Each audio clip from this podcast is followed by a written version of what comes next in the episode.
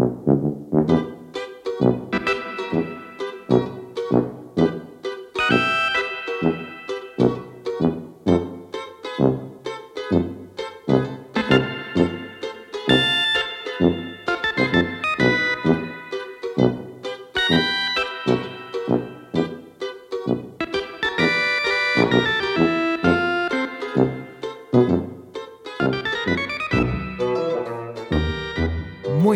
Días y bienvenidos a Destino. Soy Murnauden Linden y seré tu anfitrión en este viaje hacia el futuro de Internet. Hoy es martes 7 de diciembre y son las 8 horas y 55 minutos en Madrid. Todo listo para un nuevo episodio. Empezamos en 3, 2, 1. Destino, allá vamos.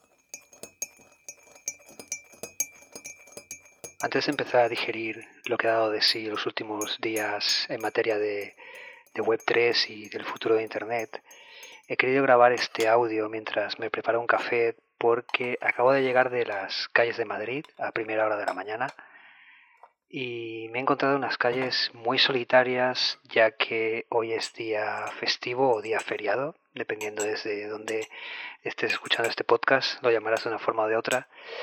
Y esa sensación de soledad y de eco permanente en las calles, em, esa, esa forma de saber que detrás de las ventanas, detrás de los escaparates, detrás de cada pared, en los edificios, en las habitaciones, ya no solo en las calles por la falta total de tráfico, sino también dentro de cualquier espacio no hay nadie, está totalmente vacío, es una sensación muy similar a la que se debe sentir si pudiéramos andar libremente a través del metaverso a día de hoy. Y todo esto me ha hecho pensar que estas calles de Madrid que me he encontrado ya están dispuestas, están totalmente creadas tras siglos de desarrollo de una forma orgánica, pero en el metaverso no pasa del mismo modo. Lo que nos encontramos ahí es una serie de paisajes, por decirlo de alguna forma, creados bajo objetivos muy concretos de muy distintas compañías. Va a generar una nueva disrupción enorme al nivel de cuando como especie dominamos el fuego o como civilización descubrimos la rueda. Va a tener un enorme peso en nuestras vidas, en nuestra concepción de la realidad, de lo que es real o no, hasta el punto de llegar a importarnos en muchas ocasiones mucho más lo que suceda en la esfera digital que en la esfera física.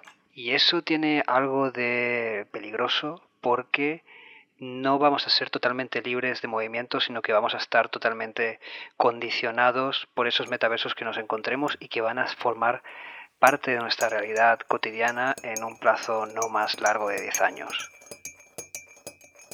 Es de vital importancia entender eso, entender que el metaverso no es un invento, no es un videojuego, no es simplemente una nueva tecnología, el metaverso es un hito en la evolución de la especie humana. Tenemos al menos que saber ver que nuestras acciones y nuestra visión de la realidad va a estar totalmente coaccionada. Es un tema muy necesario que tratar, pero es un tema que requiere cierta profundidad y lo mejor será escribir largo y tendido sobre ello. Prometo hacerlo dentro de poco y ahora ya vamos hacia el estudio y vamos a grabar el segundo episodio de Destino intentando digerir todo lo que ha sucedido durante los últimos días.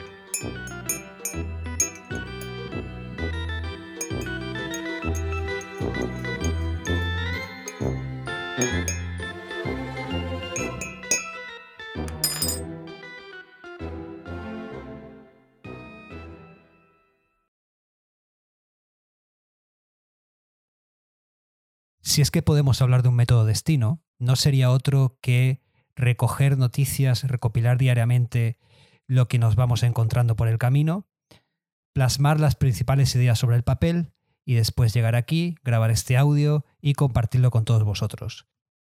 Es complicado, pero queremos alejarnos lo máximo posible de la cascada incesante de noticias que va llegando cada día. Creemos que para entender todo lo que está sucediendo es necesario alejarse de esa dinámica y poder digerir todo el contenido adecuadamente. Y eso es lo que persigue este podcast, persigue hacer la digestión semanalmente en torno al mundo Web3 y en torno al mundo cripto y poder reflexionar sobre todo lo que acontece. Por supuesto, tenemos una escaleta preparada para hablarte con cierto orden y que podamos entender de qué estamos conversando, pero vamos a tender siempre a fundir un contenido con otro porque ese es el espíritu de la Internet del futuro. No todo está perfectamente marcado, sino que todo retroalimenta al todo a la misma vez. Hoy vamos a ir discurriendo desde noticias que contemplan el mundo de los NFTs o NFTs, pasando por el metaverso, por crypto music o llegando incluso a hablar de medidas legales que ya se van implementando en torno a privacidad y que son muy necesarias para eh, abordar el futuro. Así que vamos a ello, empezamos con una de las noticias del año.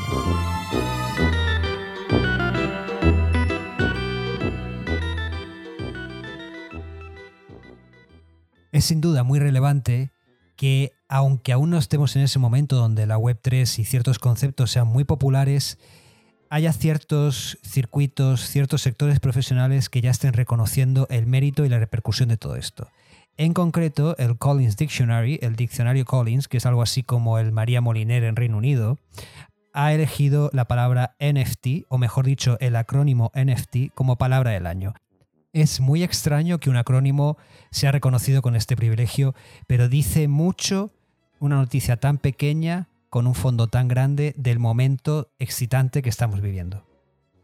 Y ahora seguimos en los NFTs, pero vamos cambiando de industria, por decirlo de alguna forma. Pasamos de un reconocimiento, de una noticia de actualidad, a varias noticias, ninguna en concreto, pero que todas están animando el sector en torno a la industria musical con distintas inversiones millonarias, con distintos reconocimientos por parte de agentes muy importantes dentro de la industria musical, que nos viene a decir que el 2022 va a ser el año de la industria musical o, como ahí me gusta llamarla, de la crypto music.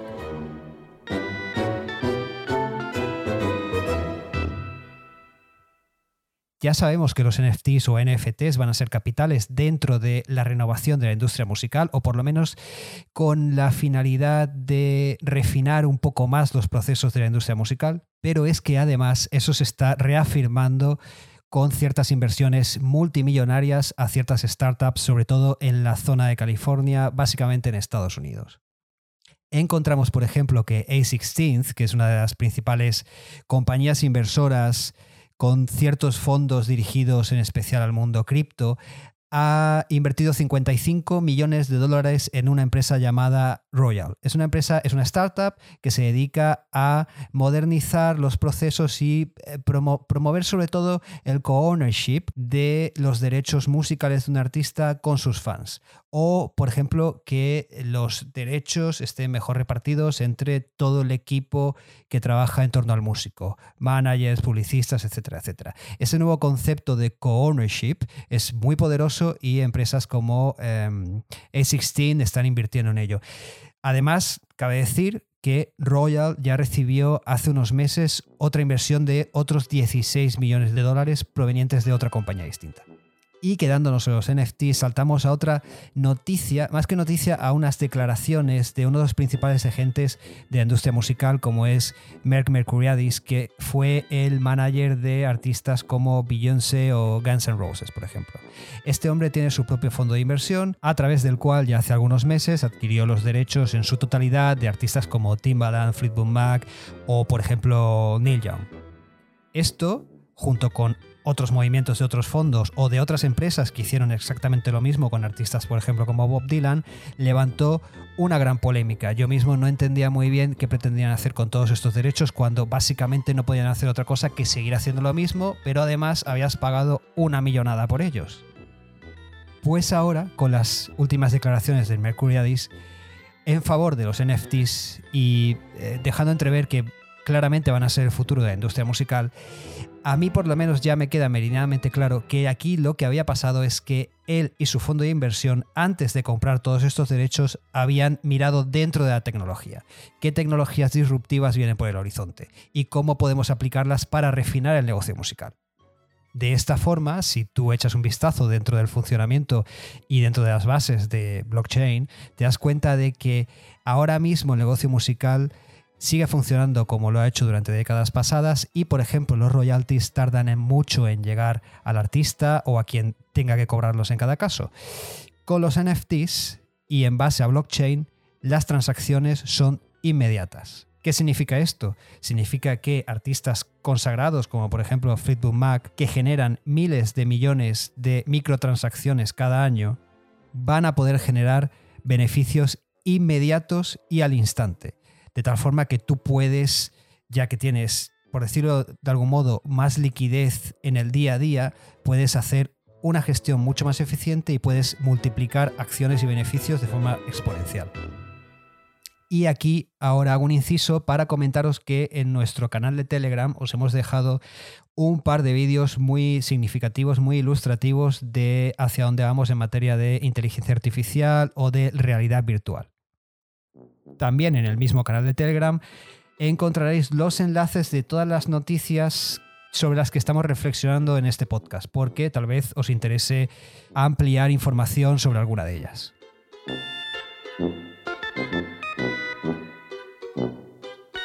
Esos dos vídeos de los que te hablo nos meten de lleno en el mundo del metaverso. Y en concreto vamos a hablar de dos marcas. Vamos a mencionar a Valenciaga y vamos a mencionar a Zara.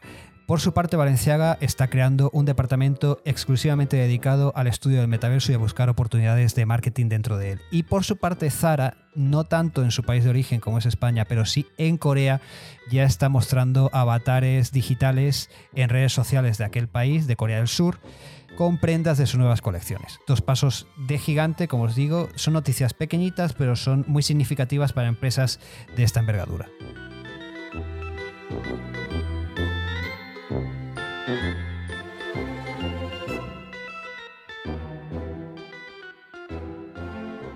Y para ir saliendo ya del mundo del metaverso, quería centrarme en dos cosas en particular. Por un lado, la cantidad de noticias que está surgiendo desde medios y periodistas preocupados por el efecto del metaverso en gran parte de la población, haciendo que muchos sectores de esta se vean desplazados por falta de conocimiento o simplemente por la falta de interés de las empresas que están desarrollando estas nuevas realidades, ya que no cuentan como consumidores activos dentro de sus propuestas, cosa que vincula directamente con el audio, con la introducción de este episodio que he grabado mientras me tomaba un café y que no venía a decir otra cosa que precisamente esto, la preocupación de que el metaverso esté siendo controlado por ciertas empresas privadas, están creando una nueva realidad que va a impactar de lleno en nuestras vidas y en todos nuestros hábitos.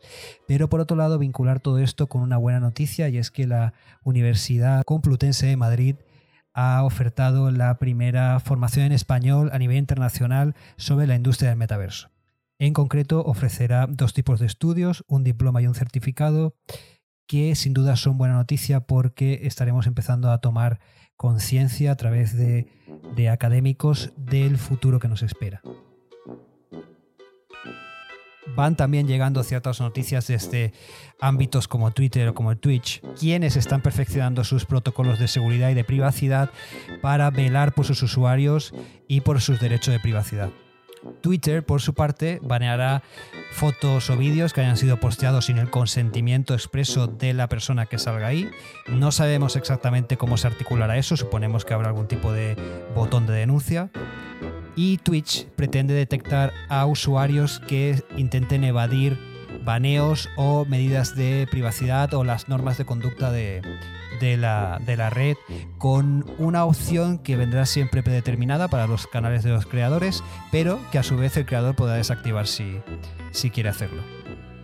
Nos quedamos en Twitch y vamos a ir acercándonos al final de este podcast para hablaros de dos de los principales streamers del plano español, como son Ibai Llanos y Auronplay, quienes suponemos que no casualmente, porque ha sido prácticamente a la vez y son dos de los más grandes, han lanzado comentarios abiertamente sobre su posible traslado desde Twitch hasta YouTube.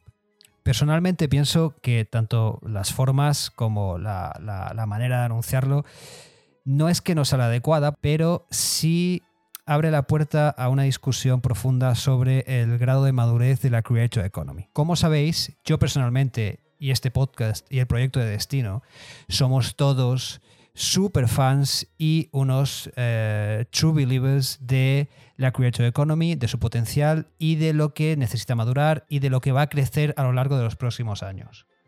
Así que declaraciones como estas nos llaman mucho la atención, no tanto por el traslado de ellos personalmente de una plataforma a otra, sino por el método y el modo que nos dice que estamos todavía en ciernes de lo que va a ser esto. Por un lado lo vemos como algo bueno, por otro lado lo vemos como algo no muy productivo porque teniendo ahora mismo solo unas pocas cabezas que son muy visibles y que generan generosas cuantías para sí mismas, puede hacer tambalear los cimientos o la estructura de una creator economy todavía frágil, ya que, por ejemplo, eh, inversores o marcas se plantean que quizá hay demasiado riesgo en un tipo de perfiles que no están muy habituados a trabajar de una forma colectiva o productiva, generando negocio más allá del que ellos generan, otra vez de nuevo comento, para sí mismos. Así que bueno, es algo que tener en cuenta, me parece una lectura interesante, me parece que es algo que hay que tratar con más profundidad, como el tema de los, de los dilemas que provoca el metaverso en cierta medida para toda la población y para algunos sectores de la población, pero queremos acabar con una noticia que enlaza con la actividad de Ibai y Auronplay, pero donde ya nos salimos a otro ámbito totalmente distinto. Tal vez algunas de vosotras o algunos de vosotros os suene el nombre de Deloitte o Deloitte Deloitte es una empresa británica fundada en Londres en el 1800, en torno a 1850, que a día de hoy opera por todo el mundo y se trata de una de las cuatro auditoras más grandes del mundo, junto con Ernst Young, con KPMG o PricewaterhouseCoopers. Una empresa auditora es aquella que revisa la actividad de otras empresas, su situación económica, evalúa que se estén cumpliendo las reglas, ciertos criterios, etcétera, etcétera.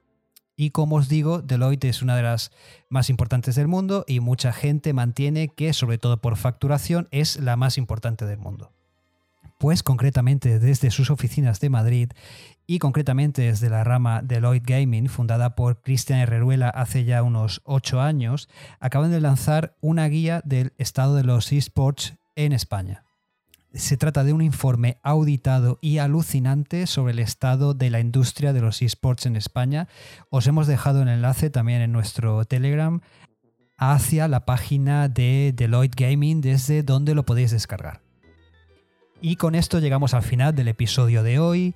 Cabe decir que muchas otras noticias mientras hemos estado grabando este episodio han ido sucediendo, han ido apareciendo, muchas otras notas han sido tomadas ya y intentaremos digerirlo todo para el próximo episodio, intentaremos reflexionar sobre todo ello adecuadamente y entregaros este informe sonoro, esta ruta de navegación semanal para guiaros por el mundo de la Web3 y la Creator Economy. Nos ponemos ya manos a la obra y hablamos en unos días. Destino, allá vamos.